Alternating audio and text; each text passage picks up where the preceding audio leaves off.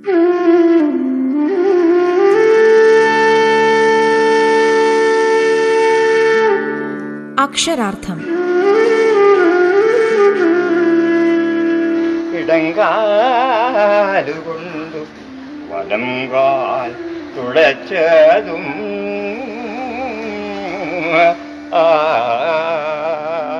അയ്യപ്പ പണിക്കർ കവിതയുടെ ചാരുരൂപം.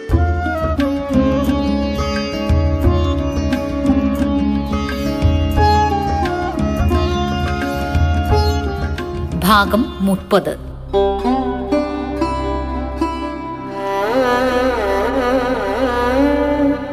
ഭാരതനദി വെറുമൊരു ഭാരതപ്പുഴയായിരുന്നില്ല. ഭാരത മഹാരാജ്യത്തിന്റെ ഒരു ജീവധാരയായിരുന്നു ആ നദി. അതിന്റെ ഭാവി പരിണാമത്തെക്കുറിച്ച് കവി നല്ലവണ്ണം ബോധവാനുമായിരുന്നു. അയ്യപ്പ പണിക്കരുടെ സ്വപ്ന ദൃശ്യങ്ങളിലെല്ലാം നിഴലിന്റെയും നിലാവിന്റെയും ജലധാരയുടെയും നാദപ്രവാഹത്തിന്റെയും സാന്നിധ്യമുണ്ട്. വ്യക്തിയുടെയും രാജ്യത്തിന്റെ പോലും ചിത്രങ്ങളെ പ്രകൃതിയുമായി ഇണക്കിച്ചേർക്കുന്നത് ഈയൊരു സാന്നിധ്യമാണ്. അഞ്ചരക്കുയിൽ എന്ന കവിത തന്നെ ഉദാഹരണമായി എടുക്കാം. കൃത്യനിഷ്ഠയുള്ള ഈ കുയിലിനിരിക്കാൻ ഇന്ന് ഉണങ്ങിയ മരക്കൊമ്പുകൾ മാത്രമേയുള്ളൂ. കാടായ കാടൊക്കെ കത്തിക്കഴിഞ്ഞിരിക്കുന്നു. ഇന്ന് കവികൾക്ക് പോലും കുയിലിനെ ആവശ്യമില്ലാതായിരിക്കുന്നു. അതിന്റെ ഗാനത്തിലാകട്ടെ ഭീതിയല്ലാതെ സ്വരമില്ല. പക്ഷേ എന്തൊക്കെയായാലും കവി ഉറച്ചു വിശ്വസിക്കുന്നത് പുറത്തെ കാട്ടുതീയെല്ലാം കെട്ടുപോയാലും പിന്നെയും കെടാതെ അവശേഷിക്കുന്ന ഒരു തീ കുയിലിന്റെ നെഞ്ചിലുണ്ടാകും എന്നാണ്. അത്തരമൊരു സ്വപ്നത്തിന്റെ അസുലഭമായ സാന്നിധ്യമാണ് ഉത്തരായനം എന്ന കവിതയിലൂടെ അനുഭവവേദ്യമാകുന്നത്. ഉത്തരായനം എന്ന കവിതയിലെ കുറച്ച് ഭാഗം കേട്ടിട്ട് തിരിച്ചു വരാം. കവി ബാലഗോപാലൻ കാഞ്ഞങ്ങാട് ചൊല്ലുന്നു. എന്റെ ഓമന എവിടെയാണ്? എന്റെ തങ്കം എവിടെയാണ്? എന്റെ യാതന എവിടെയാണ്? എന്റെ യത്നം എവിടെയാണ്? എന്റെ അസ്ഥികൾ എവിടെയാണ്? എന്റെ രക്തം എവിടെയാണ്? എന്റെ വയൽനാട് എവിടെയാണ്? എന്റെ വർഗം എവിടെയാണ്? രാത്രി ഇരുളിൽ കൊട്ട കെട്ടി അമർന്നിരുന്നപ്പോൾ രാഷ്ട്രപുത്രൻ ഉണർന്നു ഉറഞ്ഞു വിളിച്ചു പറയുന്നു എന്റെ താരകൾ എവിടെയാണ്? എന്റെ പൂവുകൾ എവിടെയാണ്? എന്റെ കണ്ണുകൾ എന്റെ കാതുകൾ എന്റെ കാലുകൾ എവിടെയാണ്? കാരിരുമ്പും കടും ചോരയും ഊറി നിൽക്കെ പശ പിടിക്കും. രാത്രിതൻ ജട പൊട്ടിയിങ്ങര രാഷ്ട്രപുത്രി വിളിച്ചു ചോദിച്ചു കണ്ണു ചൂടുന്നവരെവിടെ എവിടെ കാതറുത്തവരെവിടെ എവിടെ കാലൊടിഞ്ഞവരെവിടെ എവിടെ കാത്തുനിന്നവരെവിടെ എവിടെ നാട്ടുകൂട്ടം ഇരുന്നു തപ്പി തടവി നോക്കുമ്പോൾ നാട്ടുമക്കൾ അടുത്തു വന്നു വിളിച്ചു ചൊല്ലുന്നു. സ്വപ്നം മനുഷ്യനൊരു അത്താണിയാണ്. പക്ഷെ സ്വപ്നത്തിനുമുണ്ടല്ലോ ഒരതിര്. ഉണർന്നിരിക്കുമ്പോഴും ഉറങ്ങുമ്പോഴും സ്വപ്നം കാണുമ്പോഴുമെല്ലാം മനസ്സിൽ നിന്ന് മാഞ്ഞു പോകാത്ത ചില ദൃശ്യങ്ങളുണ്ട്. സമൃദ്ധമായ പുൽപ്പരപ്പിനടിയിലൂടെ കള്ളിമുൾ ചെടികളെന്ന പോലെ അവ തല ഉയർത്തി നിൽക്കുകയും ചെയ്യുന്നുണ്ട്. കണ്ണുകൾ എത്ര ഇറുക്കി അടച്ചാലും അവയുടെ ഭയരൂപങ്ങൾ മനസ്സിലേക്കും ഹൃദയത്തിലേക്കും ആഞ്ഞു കയറുകയാണ്. ഭ്രാന്തരാവുക നമ്മൾ സ്വപ്നങ്ങൾ തൻ കാന്തരാവുക നമ്മൾ എന്നൊക്കെ പറഞ്ഞ് കവിക്ക് ഒളിച്ചോടി പോകാമായിരുന്നു. പക്ഷേ കവി അതിനെയൊക്കെ സധൈര്യം തന്നെ നേരിടുകയായിരുന്നു. ഒരു താമരമലർ കൂടി ഇരുണ്ടു ചുവന്നോരിതളുകൾ പാതി വിരിഞ്ഞൊരു പുലരി താമരമലരും കൂടി വിളിച്ചു കരഞ്ഞിട്ടർച്ചിക്കുന്നേൻ ഒരു താമരമലർ കൂടി ഇരുണ്ടു ചുവന്നോരിതളുകൾ പാതി വിരിഞ്ഞൊരു പുലരി താമരമലരും കൂടി വിളിച്ചു കരഞ്ഞിട്ടർച്ചിക്കുന്നേൻ നീലവിശാല ഗഭീരം ഗഗനം ചൂഴ വസന്തോല്ലസിതം വിപിനം.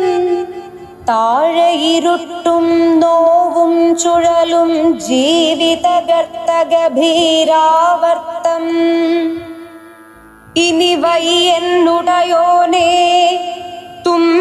തുമ്പിക്കരമിതിലെത്തുവതോളം പൂക്കൾ നിറഞ്ഞ മനസ്സോടഴലൊടു നിന്നെ വിളിച്ചർച്ചിച്ചേൻ. ഇന്നലയോളം താരിതു മാമക ഹൃദയം വീണിതു ചേരട്ടെ നിൻ തൃച്ചേവടിയിൽ. പാപശിലാകൂടത്തിനുമുയിരാം കാരുണ്യത്തിൻ തൃച്ചേവടിയിൽ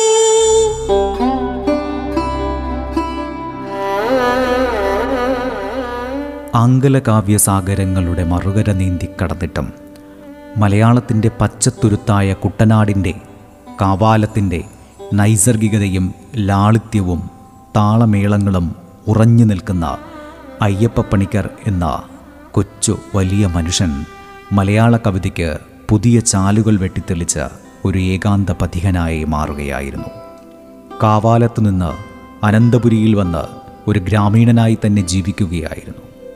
കിഴക്കും പടിഞ്ഞാറുമുള്ള നിരവധി കാവ്യസ്രോതസ്സുകളുടെ അന്തർധാരകളിൽ അഭിരമിച്ചിട്ടും മലയാളത്തിന്റെ മനസ്സ് നഷ്ടപ്പെടുത്താത്ത ഒറ്റയാനായ ആ സ്വർഗസഞ്ചാരി കഴിഞ്ഞ അരനൂറ്റാണ്ടിലധികമായി ഒരളവ് തോതിലും ഒതുങ്ങാത്ത കാവ്യസങ്കല്പങ്ങളുമായി നമ്മൾക്കിടയിൽ നമ്മളേക്കാൾ മുന്നിൽ നടന്നുകൊണ്ടിരിക്കുകയും ചെയ്തു. പ്രശസ്ത സാഹിത്യ നിരൂപകനും അധ്യാപകനുമായ പി കെ രാജൻ പറയുന്നു തന്റെ ദീർഘമായ സാഹിത്യ ജീവിതത്തിന്റെ എല്ലാ ഘട്ടങ്ങളിലും വിവിധ ഭാഷാ സാഹിത്യങ്ങൾ തമ്മിലുള്ള ബന്ധത്തിന്റെയും പ്രതിപ്രവർത്തനത്തിന്റെയും പ്രാധാന്യം മനസ്സിലാക്കുവാനും അത്തരം ബന്ധങ്ങൾ ഊട്ടി വളർത്തുവാനും അയ്യപ്പ പണിക്കർ പ്രത്യേകം ശ്രദ്ധിച്ചിരുന്നതായി കാണാം. വിവർത്തന സാഹിത്യത്തിന് അദ്ദേഹം നൽകിയിട്ടുള്ള പ്രാധാന്യം തന്നെ ഇതിനുദാഹരണമാണ്. മലയാള സാഹിത്യകാരന്മാരെ പുറം ലോകത്തിന് പരിചയപ്പെടുത്തി കൊടുക്കാൻ സഹായിക്കുന്ന ഇംഗ്ലീഷ് ഗ്രന്ഥങ്ങൾ പ്രസിദ്ധീകരിക്കുന്നതിലും പണിക്കർ പ്രത്യേകം ശ്രദ്ധ ചെലുത്തിയിരുന്നു. വിശ്വസാഹിത്യകൃതികളെ മലയാളികൾക്ക് പരിചയപ്പെടുത്തുക എന്ന ലക്ഷ്യത്തോടെ പ്രസിദ്ധീകൃതമായ വിശ്വസാഹിത്യമലയുടെ ചീഫ് എഡിറ്ററും അയ്യപ്പ പണിക്കരായിരുന്നു ഭാഷാ സാഹിത്യങ്ങൾ തമ്മിലുള്ള പരസ്പര ബന്ധമൂട്ടി വളർത്താൻ സഹായിക്കുന്ന പ്രായോഗിക പ്രവർത്തനങ്ങളിൽ അയ്യപ്പ പണിക്കർ എക്കാലവും ഏർപ്പെട്ടുകൊണ്ടിരുന്നു. ഇതിന്റെ ഭാഗമായി അനവധി രാജ്യങ്ങളും സർവകലാശാലകളും അദ്ദേഹം സന്ദർശിക്കുകയും ഉണ്ടായി. ഭാരതീയ ഭാഷാ സാഹിത്യകാരന്മാരുമായും ബൗദ്ധിക തലത്തിൽ ഇതുപോലൊരു ബന്ധം സ്ഥാപിച്ചിരുന്നു. നമ്മുടെ വിവിധ ഭാഷകളിലെ അഗ്രഗണ്യരായ സാഹിത്യകാരന്മാരുമായുള്ള സജീവ ബന്ധത്തിലൂടെ ഭാരതീയ സാഹിത്യ മനസ്സുമായി നിരന്തര സമ്പർക്കത്തിലേർപ്പെടാൻ അദ്ദേഹത്തിന് കഴിയുകയും ചെയ്തിരുന്നു. പി കെ രാജൻ തുടരുന്നു. അധ്യാപകൻ എന്ന നിലയിൽ അയ്യപ്പ പണിക്കർ വിരമിക്കുമ്പോൾ സാഹിത്യ പ്രവർത്തനത്തിന് കൂടുതൽ സമയവും അവസരവും അദ്ദേഹത്തിന് ലഭ്യമായി എന്നുള്ളത് ഒരർത്ഥത്തിൽ സന്തോഷകരമായ ഒരു വസ്തുതയാണ്. എന്നാൽ സാഹിത്യ പ്രവർത്തന രംഗത്തും അയ്യപ്പ പണിക്കരുടേത് പ്രധാനമായും അധ്യാപകന്റെ റോൾ തന്നെയാണ് എന്നതാണ് സത്യം. സാധാരണ ഇംഗ്ലീഷ് പ്രൊഫസർമാരിൽ നിന്നും തികച്ചും വ്യത്യസ്തനാണ് അദ്ദേഹം. മലയാളികളുടെ ഇടയിലെ അസാധാരണനായ ഇംഗ്ലീഷ് പ്രൊഫസർ ഇംഗ്ലീഷ് പ്രൊഫസർമാർക്കിടയിലെ കറയറ്റ മലയാളി അതായിരുന്നു അയ്യപ്പ പണിക്കർ.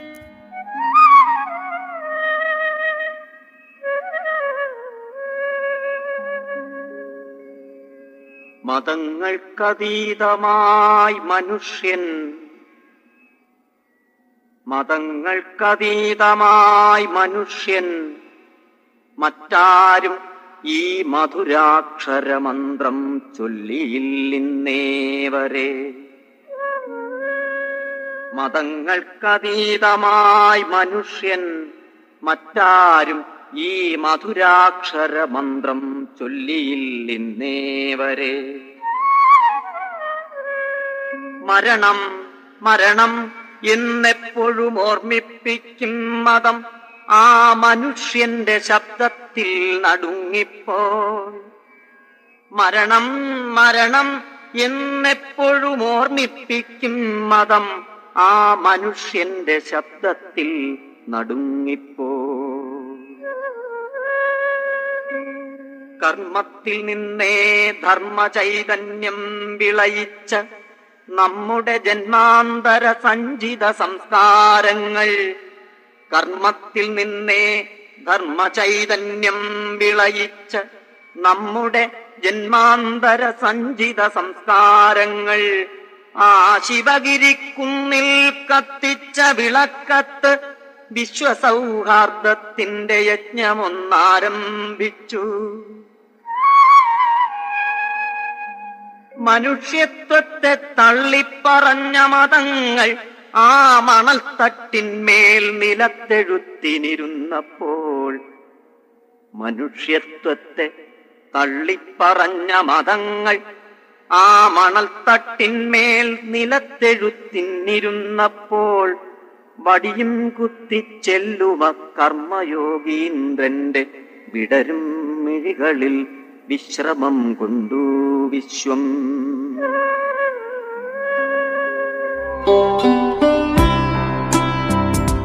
അക്ഷരാർത്ഥം ഇടവേളയ്ക്ക് ശേഷം തുടരും. റേഡിയോ കേരളയിൽ നിങ്ങൾ കേട്ടുകൊണ്ടിരിക്കുന്നത് അക്ഷരാർത്ഥം.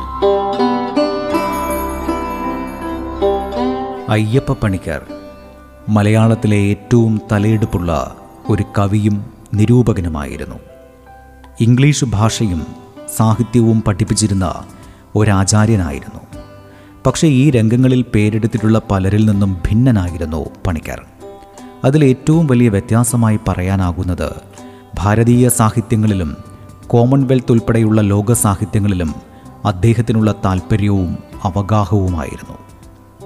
അയ്യപ്പ പണിക്കർ എന്ന വ്യക്തിയെയും അധ്യാപകനെയും കുറിച്ച് ലോകപ്രശസ്ത സാഹിത്യ നിരൂപകനും അധ്യാപക പ്രതിഭയുമായിരുന്ന ഡോക്ടർ കെ എം ജോർജിന്റെ നിരീക്ഷണം ഇത്തരുണത്തിൽ ഏറെ സ്മരണീയമാണ്.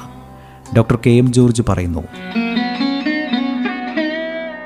അയ്യപ്പ പണിക്കർ പ്രഗത്ഭനായ ഒരു അധ്യാപകനാണ് സർഗധനായ കവിയും അസാമാന്യ വൈഭവമുള്ള ഗവേഷകനുമാണ്. ഇത്രയും സിദ്ധികൾ ഒത്തുചേർന്ന് പരിലസിക്കുന്ന അപൂർവ പ്രതിഭകൾ ഏത് ഭാഷയിലും വളരെ കുറവായിരിക്കും.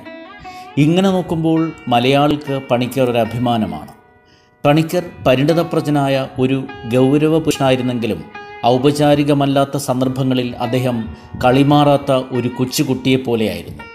മാധുര്യം കലർന്ന കൊഞ്ചലും നിരുപദ്രവകരമായ കുസൃതിയുമൊക്കെ പ്രകടമാകും.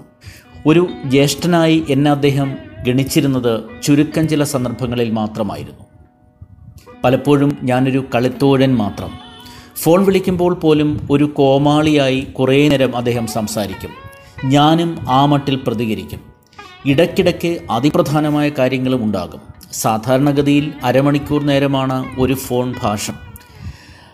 അവിടെയോ ഇവിടെയോ തിടുക്കമുണ്ടെങ്കിൽ അരമിനിറ്റിൽ കാര്യം പറഞ്ഞു തീർക്കാനും അദ്ദേഹത്തിന് കഴിയുമായിരുന്നു. സംഭാഷണം നീണ്ടുപോകുമ്പോൾ ഫോണിന്റെ മറ്റേ അറ്റം ആരുടെ കയ്യിലാണെന്ന് വീട്ടുകാർ ഞാൻ പറയാതെ തന്നെ മനസ്സിലാക്കുകയും ചെയ്യുമായിരുന്നു. നർമ്മ സംഭാഷണ ചതുരനായ ഈ പണിക്കർ കുറേ കോമാളിത്തം എന്റെ വശത്തും നടത്തിയിട്ടുണ്ടാകും. അല്ലെങ്കിൽ കട്ടിപ്പണി ചെയ്യുന്നതിന്റെ ഇടയിൽ ഇങ്ങനെയൊരു വ്യതിയാനം ഈ ഭാഗത്തും സ്വാഗതാർഹമായും അങ്ങനെ സ്വാഭാവികമായും തോന്നിയെന്നും വരാം. ഇത്തരം നിർദോഷങ്ങളായ വിനോദങ്ങളും കളികളും ഇല്ലെങ്കിൽ ജീവിതം എത്ര വിരസമായിരിക്കും എന്നാണ് ഞാൻ ഇപ്പോൾ ചിന്തിക്കുന്നത്. ഏതായാലും വെള്ളിക്കമ്പികൾ ഇടകലർന്ന ആ താടിയുടെ ഉള്ളിൽ പല കൗശലങ്ങളും ഒളിപ്പിച്ചു വെച്ചിരുന്നു എന്ന് പറയേണ്ടതുണ്ട്. നിന്നാത്മനായകനിന്നുരാവിൽ. വന്നിടും വന്നാൽ നീ എന്തു ചെയ്യും?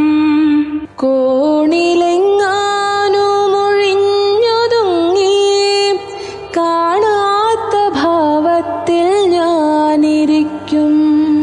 ചാരുസ്മിതം തൂകി സാദരം നിഞ്ചാരത്തണഞ്ഞാൽ പിന്നെന്തു ചെയ്യും?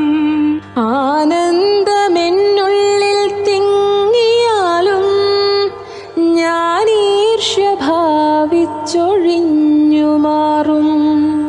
ആമദനോ മനോപമനക്ഷണമെന്നോമനെ ഇന്നു വിളിച്ചു മന്ദം. നിൻ കൈ കടന്നു പിടിച്ചെടുത്താൽ സങ്കോചം കൊണ്ടു നീ എന്തു കാട്ടും?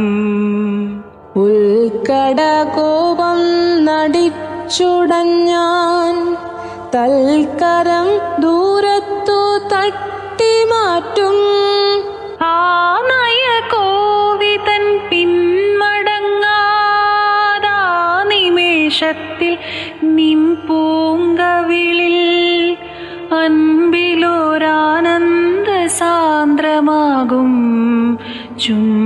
ചുംബനം തന്നാൽ നീ എന്തു ചെയ്യും? രോമഹർഷത്തിലൻ ചിത്തഭൃംഗം പ്രേമ സംഗീതം മുഴക്കിയാലും നാണമില്ലല്ലോ ശകാലമെന്നായി ഞാനോതുമൽപ്പം പരിഭവത്തിൽ ഞാനോതുമൽപ്പം പരിഭവത്തിൽ.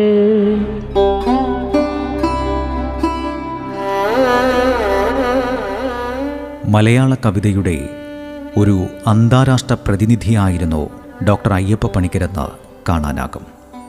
ആംഗല സാഹിത്യമോ അമേരിക്കൻ സാഹിത്യമോ ആഫ്രിക്കൻ സാഹിത്യമോ ഏതുമായിക്കോട്ടെ എവിടെയും അയ്യപ്പ പണിക്കർക്ക് വ്യക്തിബന്ധമുള്ള മഹത് വ്യക്തികൾ ഉണ്ടാകുമായിരുന്നു.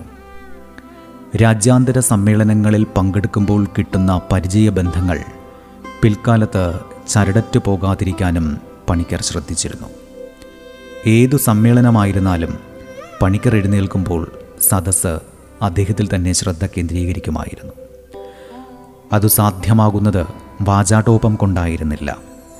ആവശ്യത്തിനു മാത്രം നർമ്മം കലർത്തി തലോടേണ്ടിടത്ത് തലോടി കൊത്തേണ്ടിടത്ത് കൊത്തി അത്യാവശ്യം സോപ്പിട്ട് അദ്ദേഹം അനുഭവവേദ്യമാക്കുന്ന ആശയപ്രപഞ്ചത്തിന്റെ പുതുമയിലും ഗരിമയിലും ആരും ആകൃഷ്ടരായി പോകുമായിരുന്നു.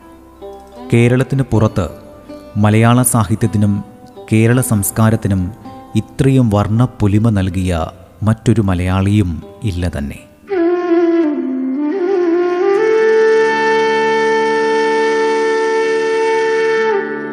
അക്ഷരാർത്ഥം. ഇടങ്കാലുകൊണ്ടു വലം കാൽ ആ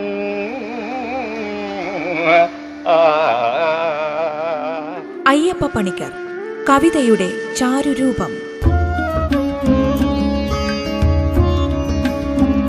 രചന പി എൽ വിജയകുമാർ. ശബ്ദ സാന്നിധ്യം ഹിഷാം അബ്ദുൽ സലാം. ഗായത്രി ശബ്ദമിശ്രണം ഡേവിസ് ആന്റണി. അവതരണം ആഖ്യാനം ഉണ്ണി പ്രശാന്ത്.